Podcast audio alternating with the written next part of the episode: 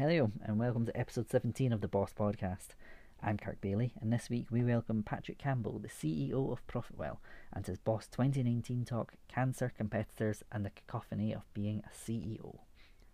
Profitwell provides free turnkey subscription financial metrics for over 8,000 companies.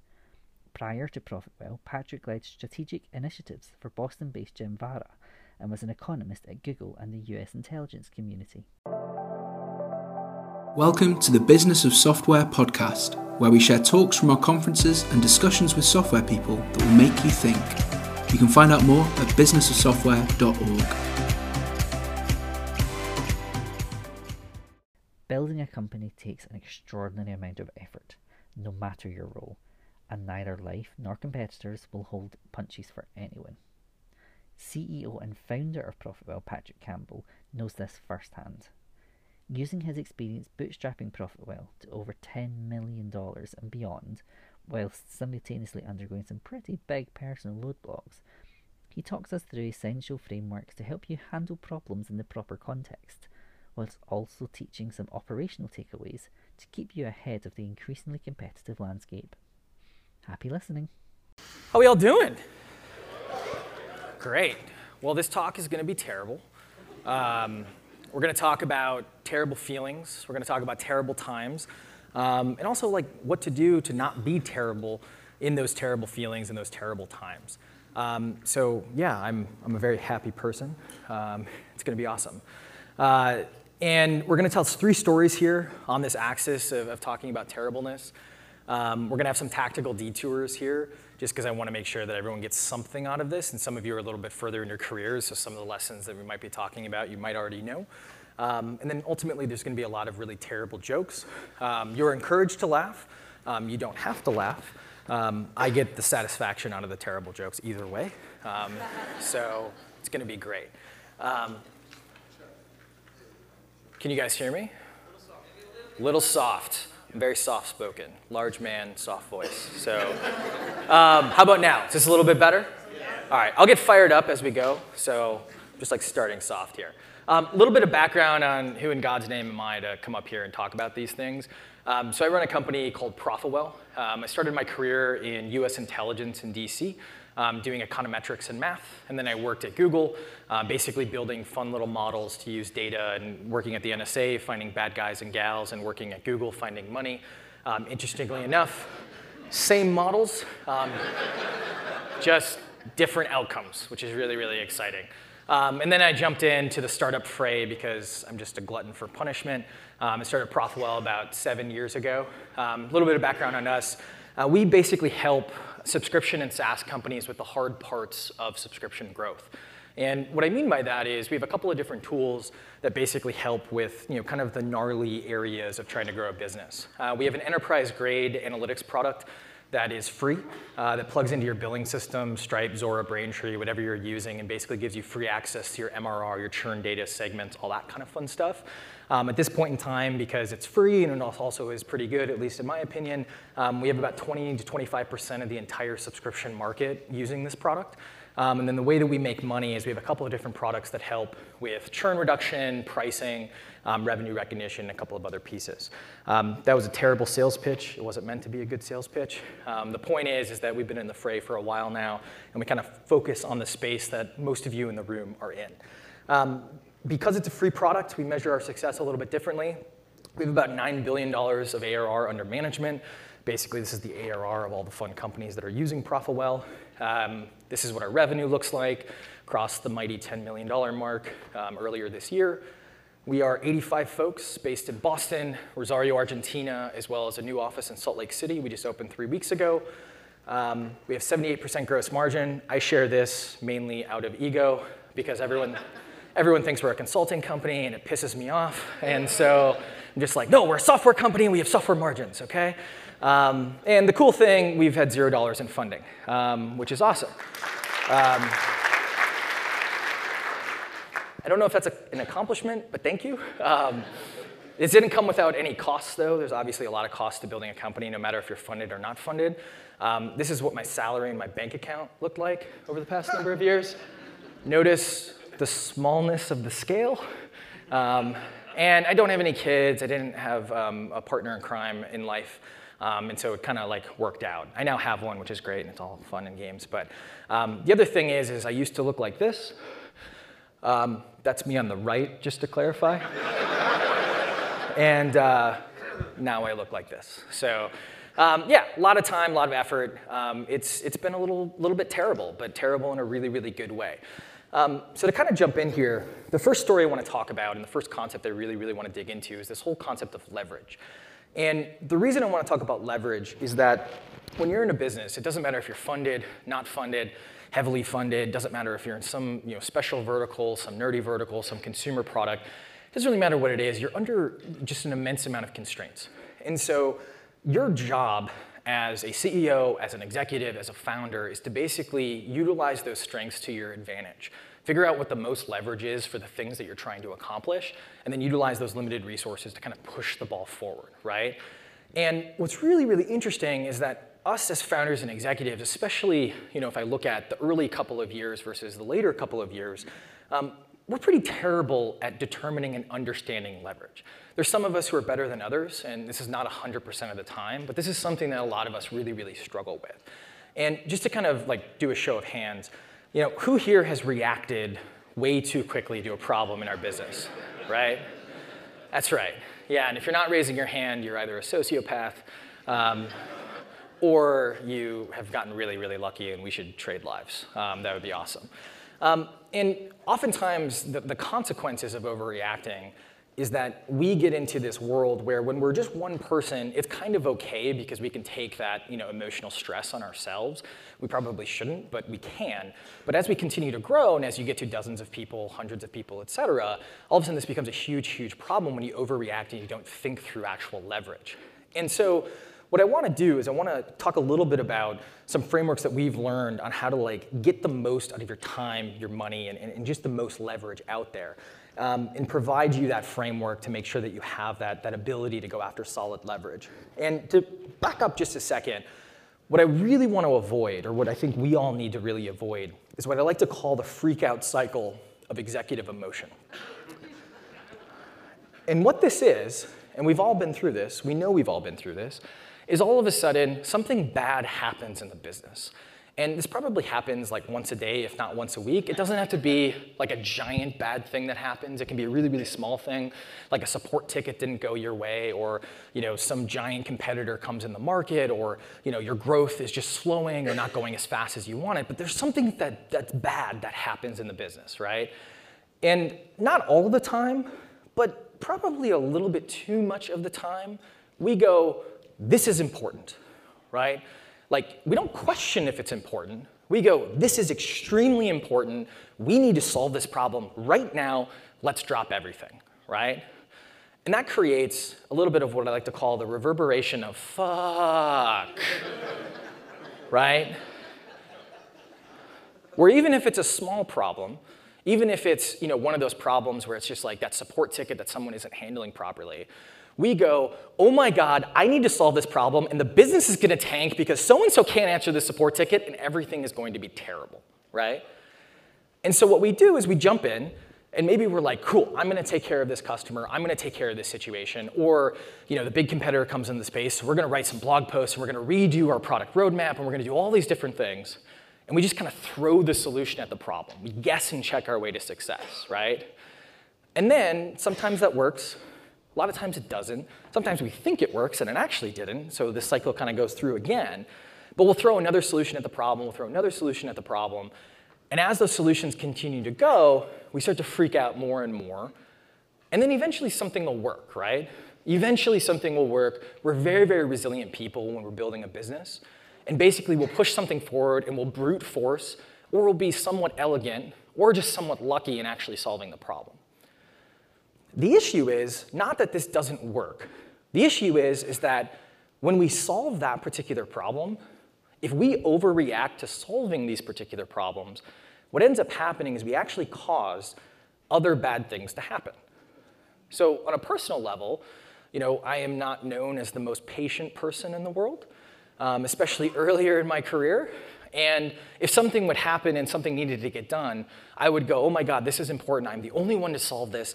Not out of ego, but just out of if I don't solve it myself, something bad's gonna happen. And I would jump in and handle that support ticket or jump in and overreact to something that happens.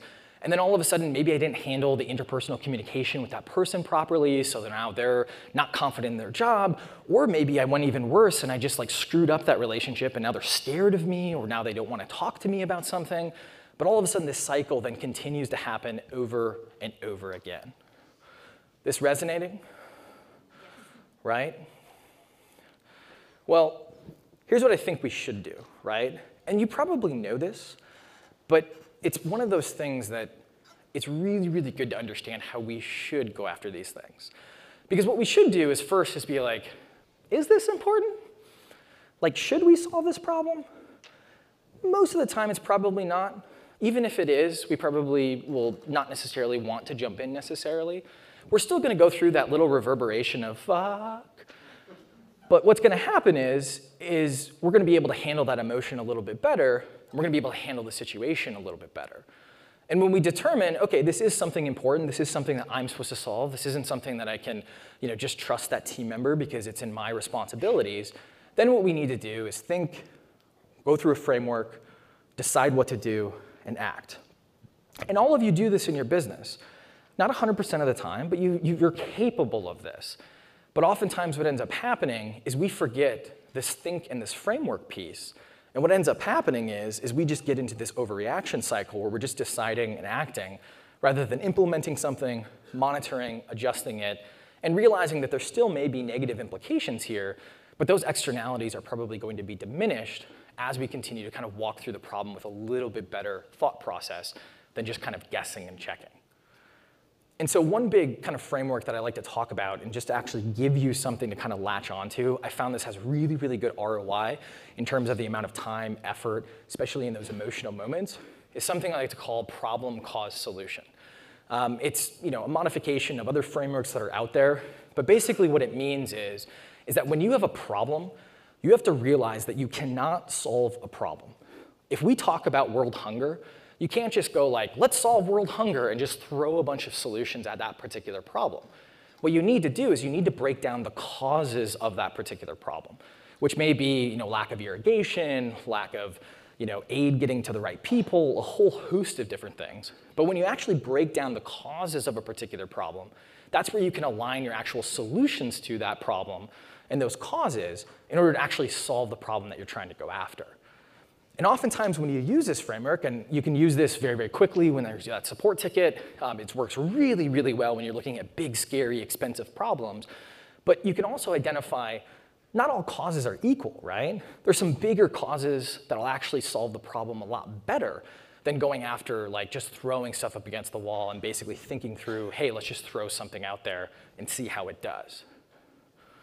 So here's an example from ProfitWell. Um, as I mentioned, um, we have a free subscription financial metrics product. This is what the first version looked like. Um, you bet your ass that that is a piggy bank logo. And you doubly bet your ass that when you scrolled over that piggy bank, that little coin did drop into that piggy bank. this is what happens when Patrick designs a product, by the way. Um, so do not hire me for design ever. Um, this is what it looks like now because I'm insecure about the previous picture. Um, but we thought we were geniuses when we thought of this product. We were, help, we were working on this product called Price Intelligently, which we still have. Um, and what we found is we were helping this company that was about to IPO with their pricing, um, collecting a bunch of data for them, using our software to basically give them recommendations.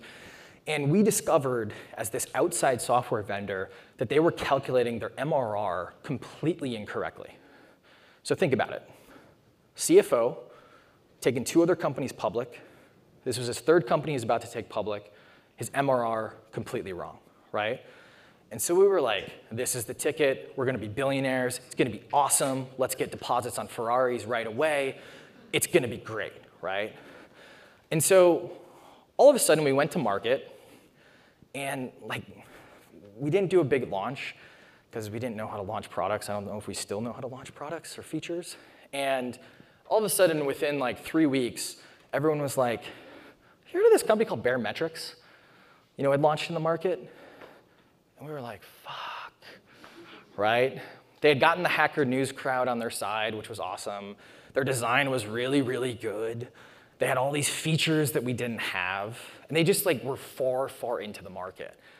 And as we were kind of puttering along here and kind of look at the trajectory here, all of a sudden a company called Chart ChartMogul launched, um, a company called First Officer launched, and then because we were building on top of Stripe, which makes it relatively easy, that was our initial integration, like there were 34 other companies that launched. Um, most of them are gone now, but there was just a ton of companies that came out.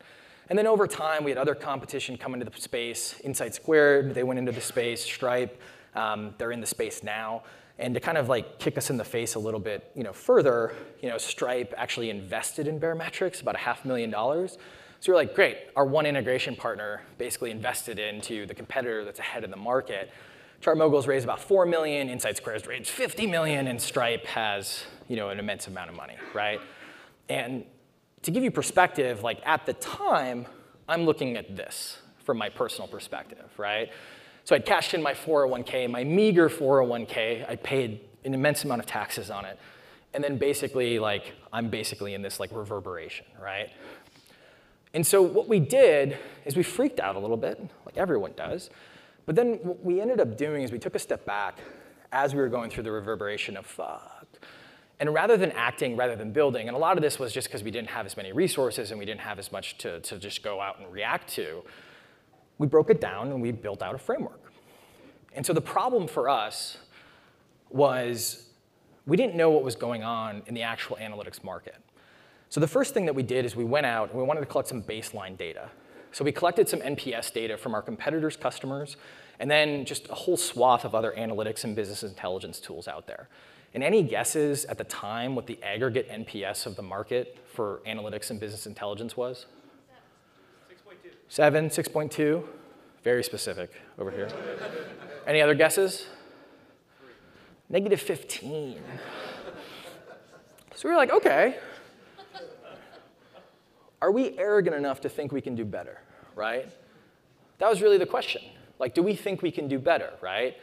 And so we did a little bit more research because the problem was really this whole concept of this paid product that we could distribute and monetize and just brilliantly attack the market had just fallen to the wayside, right? So now all of a sudden the problem was this is gonna be a lot harder inside our business. And so we looked at the causes of like how we could actually get better distribution and monetization of this product. And the first thing we looked at was there was a lack of willingness to pay in the analytics and business intelligence market. This is why every BI tool, every analytics tool under the sun, there's some rare exceptions, eventually go up market. Because no one wants to pay for analytics because they just don't appreciate how much goes into actually creating the analytics. And this is what the willingness to pay looked like for Profitwell back then. Um, just to give you perspective, low end here, 50 bucks a month, high end here, about 250 bucks a month. And whenever you're building a company, um, and, or a product and you're monetizing it, this is like the worst thing you want to see. And the reason is because there's only a 5x lift between the low-end customer and the high-end customer. And if you've heard of negative churn, right, you basically don't have enough velocity to offset those people who are going to churn, because churn is just a part of life, right? And so really what you want, it's a little side tactical note, is you want a 10 to 20x or more lift between your average low-end customer and your average high-end customer. And so we didn't see this here, right? And as we continued to dig a little bit deeper, what we found as we were collecting more and more data and trying to understand the cause here is all of a sudden that most of these products kind of exist on this, this spectrum or this continuum, where there are data products. These are like your hardcore like data warehouses, DevOps tools to make data easier. There's analytics products. Then there's insight products. And then all of a sudden there's outcome-based products. Because when you think about when you're trying to solve a problem, big, small, whatever it is, what you end up doing is you're like, I need to get towards an outcome. So in order to understand that outcome, I need to get data, analyze the data, get some insights from the data, then solve the problem, right? And there are a bunch of different products that existed on the spectrum at the time, but what we found is that if you're on the left half of this particular line, if you weren't an infrastructure product, willingness to pay was terrible. But if you're on the right half of the line, actually willingness to pay was pretty good. Willingness to pay actually went up as you went across this continuum and NPS went up as well. And this stands to reason, right? If I help you lower your churn, you can point to me helping you lower your churn. You're willing to pay more. You're probably going to be more satisfied than if I just like showed you a bunch of graphs, right? And so this really, really helped us kind of crystallize what was happening in the market. And then the other thing that we found in studying our competitors, as well as like non-direct competitors, is that there was massive accuracy issues in the market. We found out that as folks get bigger, the number one thing they start to care about is the accuracy of the numbers. As they get smaller, they don't really care because you know 5% off isn't a lot of money, right? And so it was one of those things where we were like, holy cow, we keep hearing this qualitatively, we now have some quantitative to back it up. But then the other causes of the problem that we were gonna have were things like we didn't have name recognition, we actually had name confusion. You're like, you're that pricing consulting company, right? Um, do, what's this product? Oh, it must not be great, you know, because it's not pricing consulting, right? And then all of a sudden we didn't have a lot of money, as I talked about, and our product was way behind. Um, it was one of those things where we sat there and it was like, wow, we don't have a full-time designer. Um, Patrick was the designer, which is terrible. Um, we didn't have enough engineers to kind of get more graphs, which is a lot of our competitors were doing. And so we looked at basically, let's shut this down, right? And one of the alternatives that we came up with, and it's what we finally did based on, these causes, was what we found in another cause here of like, you know, a positive cause was that basically we found that there's a network effect with the data that we get that improves the algorithms for other products that we were basically going after. And so we came up with this model where it's to be free, accuracy is to be the number one thing, and we were to commit to that vision, which meant by our estimates that we were going to have to take 18 months of getting kicked in the teeth on feature disparity in order to basically make sure that the numbers were dead accurate. that's what we did. And it worked out pretty well so far. But the big point here is breaking down these problems. This was a really, really big problem in our business. This was like a, I characterize it as like a $10 million decision on like what to do because we're gonna spend a lot of time and money investing in the product. But any of your small problems or your medium problems, this is a model that you can use to break these down very, very casually. Um, I use this in my personal life as well. Jenny loves it. Um, she doesn't love it, but it works really well. Let's just put it that way. All right. And so the vision basically became, you know, give away anything to the left side of the spectrum here for free, anything to the right side, that's what we're gonna end up charging for. Um, so a little bit of a tactical detour. Um, when I say tactical detour, it's related to what we're talking about, but it's definitely super tactical for your business rather than you as a human. Um, we're gonna talk about freemium for a second. Um, who here loves freemium? Yeah, very hot, cold topic. Who here hates freemium? Yeah, there we go. All right, let's talk about freemium for a second. So freemium is one of those things where most of you in the room are gonna have some sort of freemium product in the next 10 to 20 years if you want to kind of go for growth. If you're okay with like, a, you know, I don't wanna call it boutique, I don't wanna call it small business, but if you're okay kind of giving up some of the trade-offs that you get from not going freemium, you'll still be fine. But the biggest reason that freemium is becoming more and more back into vogue is because of the most overused slide in every marketing presentation known to man which is the MarTech landscape, right? So this is, I think this is an old version. Um, this is about the 5,000 different companies that literally are here to help you grow. Every single one of these companies has a H1 on their website that's like, we help you grow through X, right? And in the 2014 version, there was only like 400 companies on it. But the basic point here is that software is just you know, exploding because it's easier and easier, quote unquote, to build a product. Hard to build a great product still. But it's one of those things where if everyone in this room wanted to start a brand new company by the end of the day, we could spin up a server, spin up a website, start driving traffic to that website. And yeah, it wouldn't be a great product, but at least that barrier to entry no longer exists, right? And what's happened is what we've noticed is because of that, retention is actually increasing in effectiveness when it comes to customers who converted from freemium. So what you're looking here at some data, and this is admittedly only about 150 companies, so there, there are some definite definite issues with the data here, but this top line you're looking at are those customers who converted from freemium. The middle line are those customers who converted from a free trial. And the bottom line are customers who converted from a, from a cold start and their retention over time. And the reason that, or at least we're positing, we have some other data to kind of support this notion that this is happening is because you have so many different choices in the market right now and what we've done in the past from a business perspective is we've put customers on our timeline when it comes to actually converting. So even if we have a free trial or we're having a sales conversation, it's, hey, are you ready to convert? 14 days are up, are you ready to convert? Let's go, let's go, let's go, right? And that puts customers off. They have so many other options. They get distracted. They don't come back even if you have their email address and you're hitting them up. Whereas freemium puts the onus on the customer to convert. And so they might sit there for six months, 12 months, 18 months, not converting, using some sort of freemium product.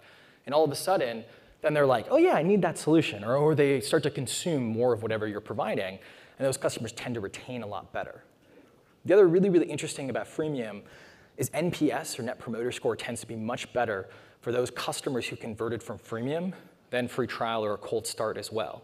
What you're looking at the left here, and this is about 350 companies, the left-hand side here is NPS five years ago for convert from cold start, free trial, and freemium. Right-hand side is about a year or two ago, same particular graphs here. And what you'll notice is that NPS overall is actually down, and this is just because you know, software isn't as magical as it once was. You used to be able to put a login screen on a database and everything was amazing, right? Now it's like if you don't have good design, good support, like people don't want to talk to you even, right? But it's one of those things where kind of respecting that timeline is super, super important, and it's one of those things that supports that freemium is actually in your future. There are problems with freemium, there are idiosyncrasies that come with freemium. It's not for everybody, but it is one of those things where the data is starting to support it. Um, and if you want more information, we wrote a big book on freemium. Um, you just go to profitwell.com slash freemium um, to get an 80-page book on it. Um, if you don't want to download the form, my email's at the end, so you, I can give you just the PDF. Cool. Next, we're going to talk about truth. Um, and truth is pretty interesting, right? Because truth is, is rarely black and white, right? Oftentimes we think truth is a super, super binary thing, especially you know, when we're you know, dealing with like issues that we don't know what's going on. But oftentimes what we find in companies, like the truth of what works and what doesn't, or what you should do, is, is anything but binary, right? And just for a show of hands here, who here has overreacted emotionally to someone on their team before? This is the sociopath test, right? Or the paying attention test. That's maybe what it is, right? And I think that what's really fascinating about this is that you're moving so quickly inside a company, and we talked about this a little bit in the leverage point, that oftentimes what happens is that truth gets really, really murky, not because truth is necessarily not obvious or not helpful to see, but because we just become, frankly, batshit insane when we're trying to like solve a particular problem. It might be just for a moment, but it's one of those things that clouds our judgment a lot. And so just as a little bit of an experiment here, I'm going to ask you all to be guinea pigs. We're going to run a little experiment. It's not sanctioned, so please don't sue me. Um, but what I'm going to ask you is I'm going to show you a couple of prompts. And these are prompts that I have data on. I am the source of the data. I did the work putting the data together. And I want you to gauge your emotional reaction to each of these particular prompts. Cool? All right, so first data point. Founders who sleep less than five hours a night grow slower, their companies, not them as a human, than those who sleep seven to eight hours per night. Most of you probably agree, right? Most of you are like, yeah, I've read that sleep study. Arianna Huffington told me I should sleep more. Like, most of us are like, yeah, this makes sense. Like, sleep's important, right? So I'm not even going to show you the actual data output here because it's probably all mo mostly in agreement, right? Next one. Companies with institutional funding have higher churn rates than those who are bootstrapped. Yeah, that's right, right? Bootstrapped crew, right? Here's the data. What you're looking at here is a couple of pairs. So these are companies on the, the far left here these folks have funding up to 100K, or funding up to, and they're up to 100K MRR in terms of their size. These are companies that have no funding of the same size. These are companies doing a half million MRR, or up to a half million funding, no funding, and then the same kind of thing going up to companies doing 10 million a month or more, right? And notice, the funding, they're within the same interquartile ranges, but it is slightly higher, and it diminishes a little bit as you get higher, right? Now, some of you are thinking, oh, that makes sense. Like, there's some moral hazard with raising funding. You spend more time on acquisition. You're probably not getting the right type of customers. So, like, churn rates would tend to be higher, but that's the cost of growth, right? A little churn earlier on, right? Next up. Ooh. Founders with hobbies and who score high on a work life balance index have slower growing companies. Crowd's starting to turn on me. Here's the data 400 companies, and this is not survey data, this is all growth data. Dark green, these are companies with, are led by founders who have hobbies. Lighter green, these are companies that are led by founders who do not have hobbies. Data's cleansed, outliers are cleaned, function filling analysis. I did this for the NSA. I'm a pretty good data analyst, all right? right? And here's the work life balance. Dark green, I did a little anthropological study where I asked them a number of questions around how they think about work life balance, then did a scoring like index. Dark green, the folks who scored high in the upper quartile of balance. Light green, the folks who scored low on work life balance. And that's their growth rates, right? And this is the one where I might get chased off the stage. Remote companies have considerably worse growth and worse retention than co located ones. Now, some of you want to murder me. It's like I came up here and was like, Trump forever, or something like that, right? Here's the data. This is growth data. All of these companies are remote. There's 2,000 of them. And it's relative to a set of companies that are co-located, meaning they're all in one office. You'll notice the ARPU, companies that are doing less than $200, so these are, or excuse me, companies that are selling products that are essentially less than $200, growth is about 20% lower um, for those companies, all the way down to 25% for those companies that are a little more enterprisey, right? Again, same person doing the data analysis. You want to kill me, or some of you want to kill me on this one. The sleep thing, you were like, sure, yep, Patrick's right, right? And just to be clear, before you want to murder me, like, there are so many other trade-offs in these last two slides, right? Like, this is from zero to 10 million ARR. As you get over 10 million remote, basically becomes, you know, non-different than, you know, co-located companies.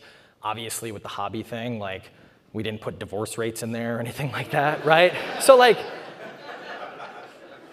there's trade-offs, but the thing you got to think about is that this might be true, right? But what happens when I tell you data that supports your opinion, you're like, absolutely, I am right, I am fucking awesome, I know everything, right? But when I tell you something that just puts a little pinprick, just a little bit of like doubt in the thing that you believe so strongly because you read it on Twitter, right? All of a sudden you want to murder me, right? And this is known as what's called the backfire effect which basically means, and they've studied this, is that when I give you data that, that basically negates or goes against the things that you firmly believe, the same parts of the brain get triggered as if I was a bear attacking you, not like a bear in terms of my look. We don't like that joke? There you go, Mark. There we go. But like an actual physical bear just coming at you and trying to like take you out, right? Like it's the same part of the brain. And I think that this is something that happens oftentimes because we are moving so quickly, we have so much anxiety over what's going on inside our business, early days, late days, no matter what's going on and what stage we're at, that we end up clouding our actual judgment instead of actually searching for the truth of what makes sense for us or what makes sense for our business. And that's really, really important to get some introspection on. And what I've learned to kind of like harness this a little bit, because if you haven't noticed, I'm a pretty opinionated human being, is in order to help pursue truth, you have to be open to being wrong. That's a really, really hard thing for founders, executives, CEOs to understand because we're right all the time. And we're not right all the time, but we're the one making decisions, and some of those things turn out okay, so we assume we're right. And so the thing that's unlocked this for me in the past couple of years is something called the most charitable interpretation principle. And what this basically means is that when someone comes to you and says, hey, I think this is a better idea than what you're doing, or hey, have you seen this data? It kind of like goes against the thing that we're thinking about. Or hey, there's just this problem, like I think we should solve it this way. Rather than overreacting, or rather than being like, oh my God, you're wrong, and causing an overreaction on an emotional basis, what you should do is you should assume the other person is competent, has good intentions, and just assume that they may be right. It doesn't mean that you have to agree with them, but it allows you to start the conversation and figure out exactly what they mean. And the perfect example of this for me is I've had many, many discussions with people where they'll be like, they'll say something and it just won't be clear. I'll just assume what they're saying. And then all of a sudden we get into an argument, and by the end of the argument, all of a sudden it's like, oh, you meant this thing? Oh, yeah, I totally agree with that. Let's move on, right?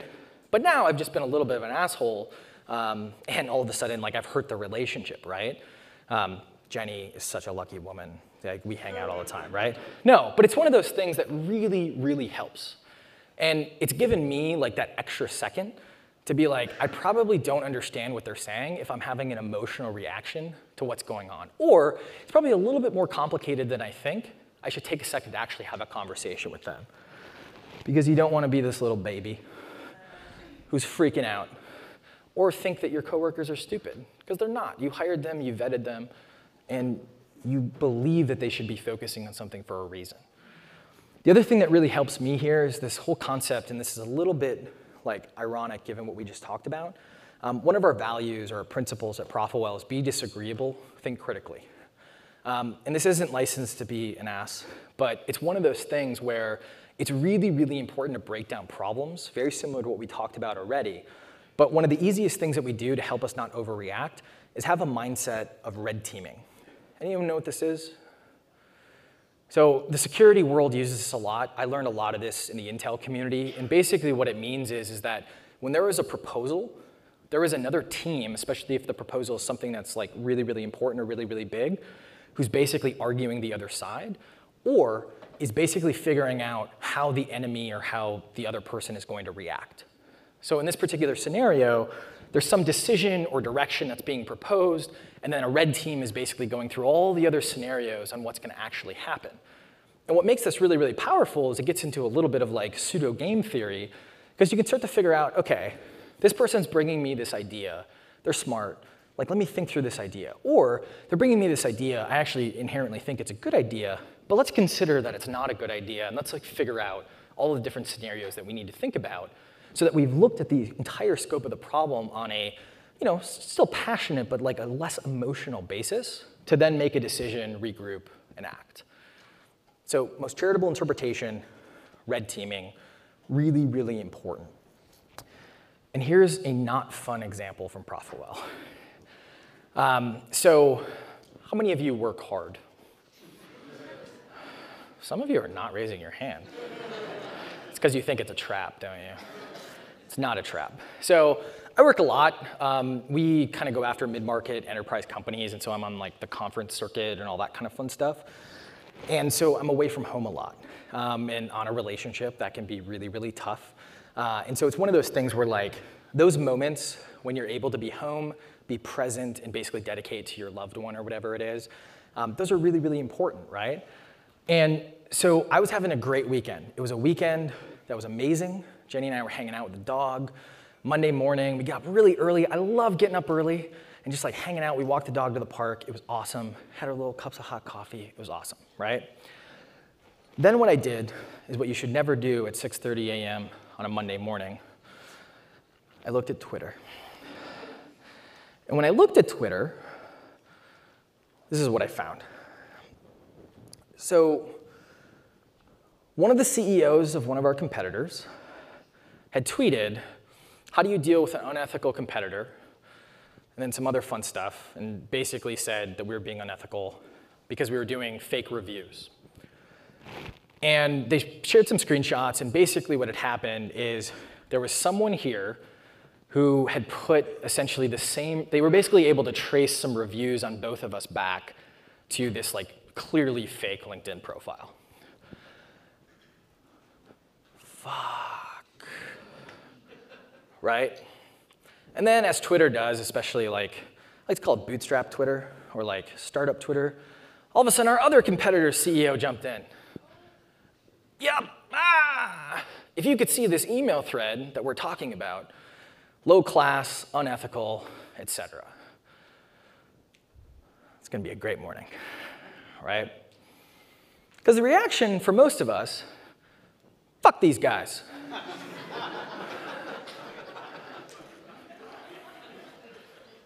right? Going to war, competition, right? But then I think about it, I'm like, if this is true, this is kind of a dick thing, right? Like us doing fake reviews, right? Like us, like if, if this is true and they were doing this, I would be pissed, right? Like maybe I would handle a little bit differently, like I would email them rather than like tweeting about it, but like, it's a little soft jab, but like, but still, like, I wouldn't be aggravated. I'd maybe subtweet, right? And so we have a larger problem. The problem isn't, hey, they've gone public with this. The problem is, is there might be a problem inside the company, right? And oftentimes when bad stuff happens, especially like this, we're just like, screw those guys, like we're awesome, right? When in reality, like this would be our screw up, right? So we got a problem. The reviews look fake. There's Twitter and public issues. We have relationships with these competitors. I've been, I've emailed these guys. I've been really nice to them. I've bought them gifts. I've done all this stuff because I think you should be like nice to your competitors, even if they're not nice back. There's perception issues, right? Because it's all public.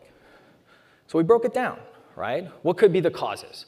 Talked to the whole team, interviewed all of the like, like potentially high-level suspects, engineers who were really involved in marketing, so it wasn't just the marketing folks, basically talked to everyone in some capacity. Nothing came up and nothing, like I was a little bit of like a prosecuting or de defense attorney or however you want to look at it. I was trying to find the person and nothing came up and I trust the team, right? So then I was like, all right, maybe it's external. We have some contractors, like maybe someone did this. And it was like, okay, let me talk to all the contractors. I trust the contractors. I, you know, was really, really specific. And then I found, I think who the culprit is. I never got to the actual culprit. Um, we had tried some affiliate work like two years ago. Those affiliates, right? Bad people. No, I'm just kidding. They're not bad people. But like, we think there was an affiliate. We contacted them. We weren't able to get on the phone with them. And so they might not be the person who did this, but it was one of those things where we were like, this might be the case. But we didn't get a definitive answer, right? So these are some causes. We don't have like really, really clear solutions. So I went after and started solving the problem. Contacted G2 Capterra, they did an audit. We all lost positive and negative reviews in the entire category. Made it clear to the team that this is just unacceptable in case like I just wasn't able to root out who actually did this. Um, we didn't tweet. This was something we just like, we tweeted just very basic like, hey, like Obviously, this sucks. We're investigating. We're trying to figure it out. Um, and we handled anyone who asked us because there were some people who were concerned because it's, you know I don't want to be associated with a company that does that. And so some people like came to us and were just like, "Hey, what's up?" And we handled those one-on-one. And then I wrote both the CEOs very very long emails, just saying like, "Hey, if this stuff comes up, we don't want to win this way. Blah blah blah blah blah." Like I'm here, and I address some of the things that you know they had said. But the point is, is that it's really really emotional, right? You're being attacked. These people are trying to compete with you. But it's one of those things, if you look at it with as steady as a heart and as steady as a mind as possible, you actually get to that truth. And yeah, you're still gonna have emotional tailspins. I was freaking out at 6:30. I was like, ah, oh, what do we do? What is going on? Morning was ruined, dog was freaking out, it was bad. But it was one of those things where we focus on the right thing. So a little bit of a tactical detour. Um, it's been in vogue recently to talk about like competitive marketing and things like this. So I want to talk about competitors a little bit. Um, I think that it, it's kind of fascinating how people feel about competitive behavior, right? So some people, um, they think it's an ethical thing to be open about competing with a customer or a competitor. They think it's unethical to talk about you know, certain aspects of you're better than them or they're better than you at certain things. Other people, they're like down and dirty and it's like you know, review spam and like stuff like that, right? What's interesting is that the data actually supports a little bit of both sides. Um, but we've heard a lot of like, don't focus on your competitors, but if you look at any company of any size, you'll notice that competitive marketing is just a fact of life. And it's mainly because of this, right? If we started a company in 2005, you know, you didn't have to be as competitive marketed because there just wasn't as many competitors and the markets were so big now there's markets where there's only like 50,000 subscription companies in the world, and there's three products, two of them funded, and, and, and all that kind of fun stuff just for subscription analytics, right? And so what we found is that competitors have gone up. Your competitors in your first year of business have risen pretty dramatically. If you started your company five, six years ago, the number of competitors that we, you would have on day one averaged about three, if you started your business a couple years ago, the average number of competitors you would have on day one is 10. And again, not all good competitors. It's just that, you know, again, software is easier, easier to build. And so what we've seen in the data, though, is that those folks who tend to have a competitive marketing strategy tend to have lower CAC. And it's highly correlative, but what you're seeing here is that CAC is up over time across the board, but essentially those who are doing a little bit more competitive marketing, especially in competitive markets, are seeing lower CAC because the theory is you're helping them basically determine what option that they should have. Because everyone's doing a bunch of research, right? They're already looking at all three competitors. They're just trying to do some research on what's different and what's not. And so there's a right way to do this, there's a wrong way to do this. I think Drift actually has some really, really good competitive marketing. But it's one of those things where the data does support that doing some sort of marketing strategy on a competitive basis actually is a good thing, at least from the numbers perspective. Now, interestingly enough, when we look at it from a product perspective, using NPS, which isn't the perfect measurement of product, but what we found for at least these just over 200 companies is that those individuals who have a competitive product strategy tend to have lower NPS, and in some cases, half the NPS, as those individuals who don't focus on their competitors or the overall measure of NPS in the market. And so you got to decide what's right for you. I don't think it's an ethical matter. There's obviously unethical ways to do this. But it is one of those things where competitors are more and more important in your market than they have before. Not for all industries, not for all verticals, but certainly for a lot of them now. Cool. Let's talk about a fun one fear, okay?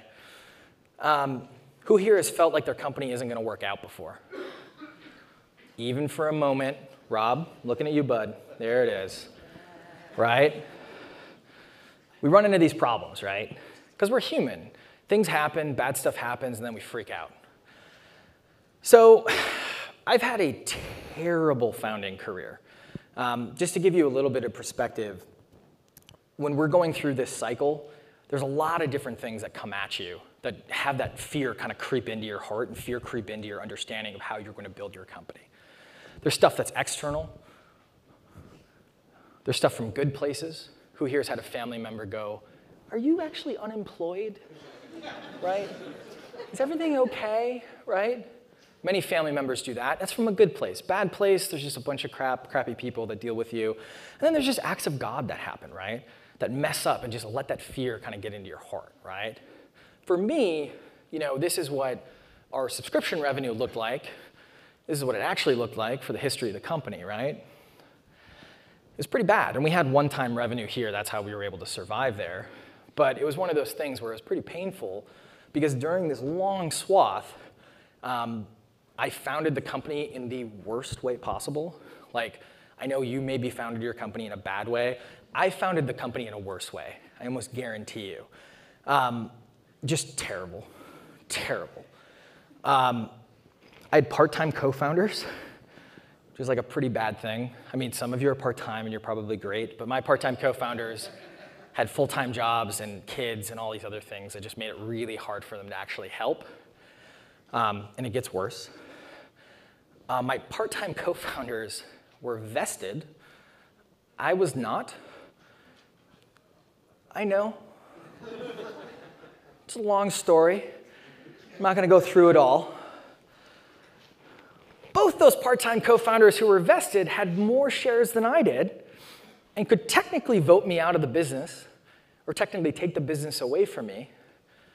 Don't worry, it gets worse. Our lawyer was the sister in law of one of the part time co founders.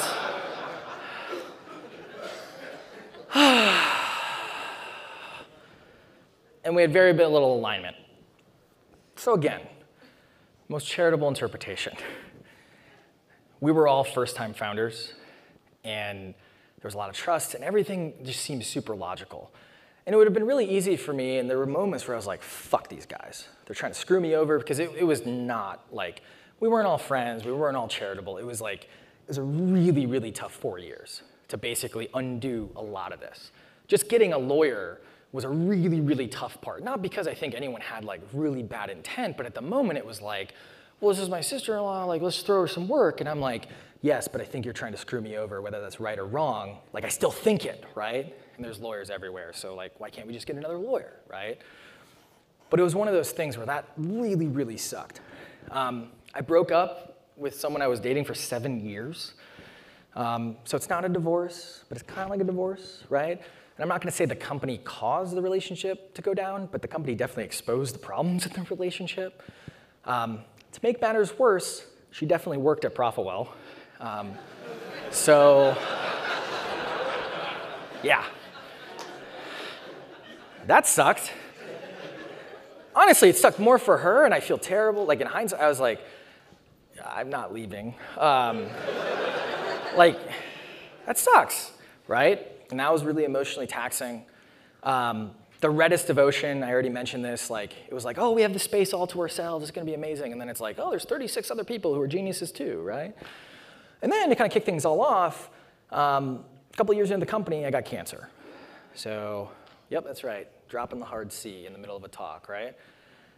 And that sucked, right? It didn't just suck for all the obvious reasons, but the one thing they don't tell you about getting cancer is how much like emotional stuff you have to deal with. And it's not just the like, I'm gonna die, right? It's the everyone's telling you I'm sorry. And you have to go, no, it's okay. No, it's gonna be fine. I'll figure it out. I'm strong. It's all gonna be fine, right? But when you're in the middle of founding a company that's bootstrapped and you're trying to grow and you got just like moving forward, you get hit in the face and you're like, cool, gotta go to radiation every day. And you gotta deal with all this other stuff. It sucks, right? And to kind of give you some context, this is actually the second time I had cancer.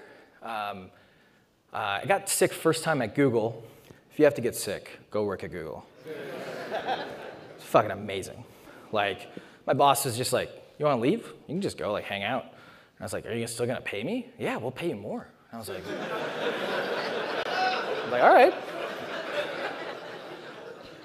I kept working because um, I have psychological problems of trying to like make everything good, even though everything's terrible. Um, and, and, everything is like great now. But the second time it happened, it was like I was like six months to remission, official remission, and it was just like another kick in the face, right? And then the second time it happened, thankfully it was caught early, but now I'm going through radiation while like trying to build a company, and it wasn't like the easiest time in the company's trajectory, and I'm dealing with all this stuff. And the reason I'm sharing you this is not because it's like a contest, right? Like, we all have our own lifetime movie, right? We probably all have multiple lifetime movies. Kid has problem at school, going through divorce, going through a breakup, like co-founders leaving, all this other stuff. But the thing you gotta think about is what we're trying to do is difficult. What we are trying to do is create something from nothing, and then trying not to lose that opportunity and take advantage of that opportunity. But life is still gonna happen. And what ends up happening is that fear creeps into that heart as you continue to try to build that business. And what's dangerous about that is that if you don't have the right infrastructure, not only around you, but internally in your mind, it opens you up to actually becoming a failure. And it's hard. But what I've found is that this is our advice. When someone's going through something tough, what we end up doing is we go, Have you tried meditation? Or, should really work out. Should eat well. Sweetgreen's awesome. Should eat some salads, right? My personal favorite, journal? right? And it's not that any of these things are bad. Like, of course, these are super helpful things, but you have to think about that they treat the symptoms. And they're mildly preventative, because at the end of the day, these are the types of things that if you haven't figured out and cleared your own internal shit and figured out where you need to be, anytime something bad happens, and there's gonna be something bad that happens, it just puts another like chink in the armor, crack in the foundation of you building something great. And so, what I encourage you to do is you got to figure out your why. And it's different for everybody on how to figure that out, but it's not money. It's definitely not money, because there are easier ways to make money than starting a company. But that why of what pushes you forward is so, so important because it forms essentially the core of what you want and why you're pushing things forward when you face that adversity, and it doesn't matter what the adversity is. And that's kind of like that nice little nuclear reactor that sits inside you that pushes you forward when things happen. And then the way that you kind of surround yourself with the right partners. This was a big thing. I didn't have the right partners in the business. But when I found them, it started to make everything better because when I was having a bad day or there was something that was coming in to kind of attack that core, all of a sudden they were having hopefully a good day and that could kind of offset things, right? And then finding the right team, being unapologetic about who should be in your team. So many times I talk to founders or CEO friends and they're just like, yeah, this person's on the team. And I do that too, right? Because people are hard. But it's like, why don't, why don't you move them on? It doesn't have to be a negative thing, but if they're just not right for your culture, or if you're trying to average out your culture and be like everybody, then you're nothing and you can't push things forward. And then ultimately finding the right family and friends. I had the wrong friends. My friends, like, they would liken me to like a self-employed contractor. And I was like, no, I'm trying to like build something bigger. I want to build something bigger, right?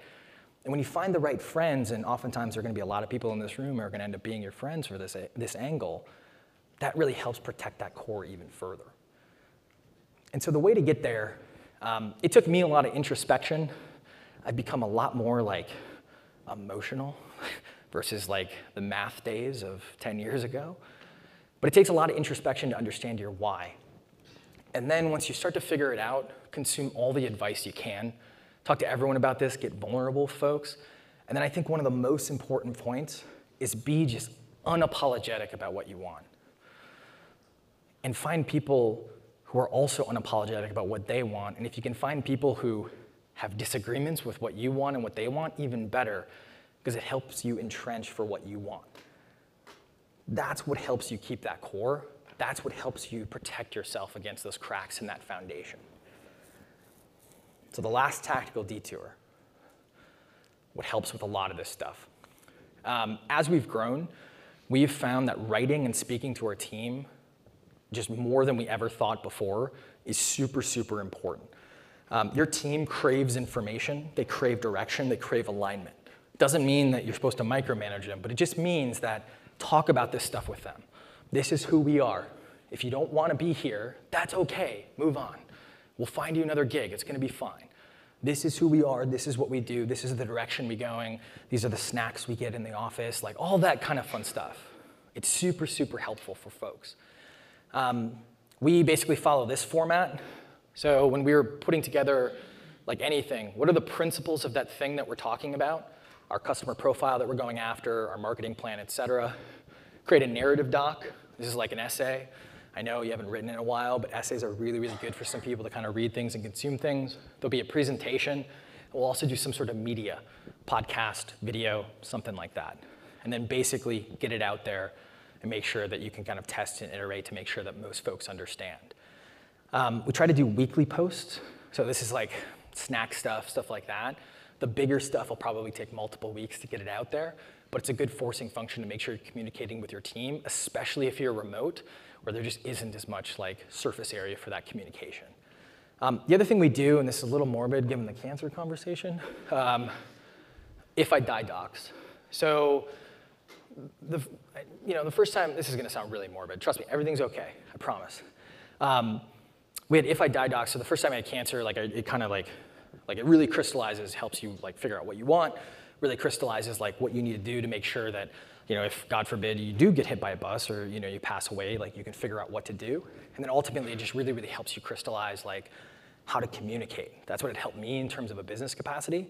So we create a lot of what are called if I die docs. And what these are, and we use Notion for most of them now, but even in like, you know, basically just creating command centers for every portion of the business. And this is just basic documentation. The more technical folks in the room, you know, obviously get this. But it's one of those things where it's super, super critical to make sure that you can have all of that institutional memory. Because, you know, obviously people in your business aren't to be there forever. You want them to be there forever. You might not be in your business forever. And I know it's a scary thought, but you're trying to build something that's to be sustainable. So we do if I die docs. Everyone has one personally, and then each team has one. But as I'm going over on time here, big thing to keep in mind, just to recap understand your leverage. That's your job as an executive. Seek truth. That's going to help you kind of control those emotional pieces. And then ultimately, understand that fear is going to creep in. So set yourself up to basically protect yourself. Understand that fear so that it doesn't get to that core. And be unapologetic about what you want because at the end of the day, you know, if you're in this room, You probably face some adversity, but like life's pretty good. We're not trying to like figure out how we stop ditch digging. We're actually building something, and we have that, that blessed position in this world that we can do that. So make sure that you're unapologetic about that. And remember that you are your champion and you are your enemy. Know thyself and control. And if you have any questions, patrick at profitwell.com, or if you want the slides. Thanks. Don't forget, you can sign up to receive regular updates from Boss with news, new videos, new events, and conference speaker updates. Visit businessofsoftware.org slash update to find out more. We hope you're enjoying these podcast episodes and would really appreciate if you could leave us a five star review on Apple Podcasts to help us reach more ears and more businesses. Feel free to get in touch with the Boss team on Twitter at, at BossConference. Thanks for listening to the Business of Software podcast. For more information, go to businessofsoftware.org.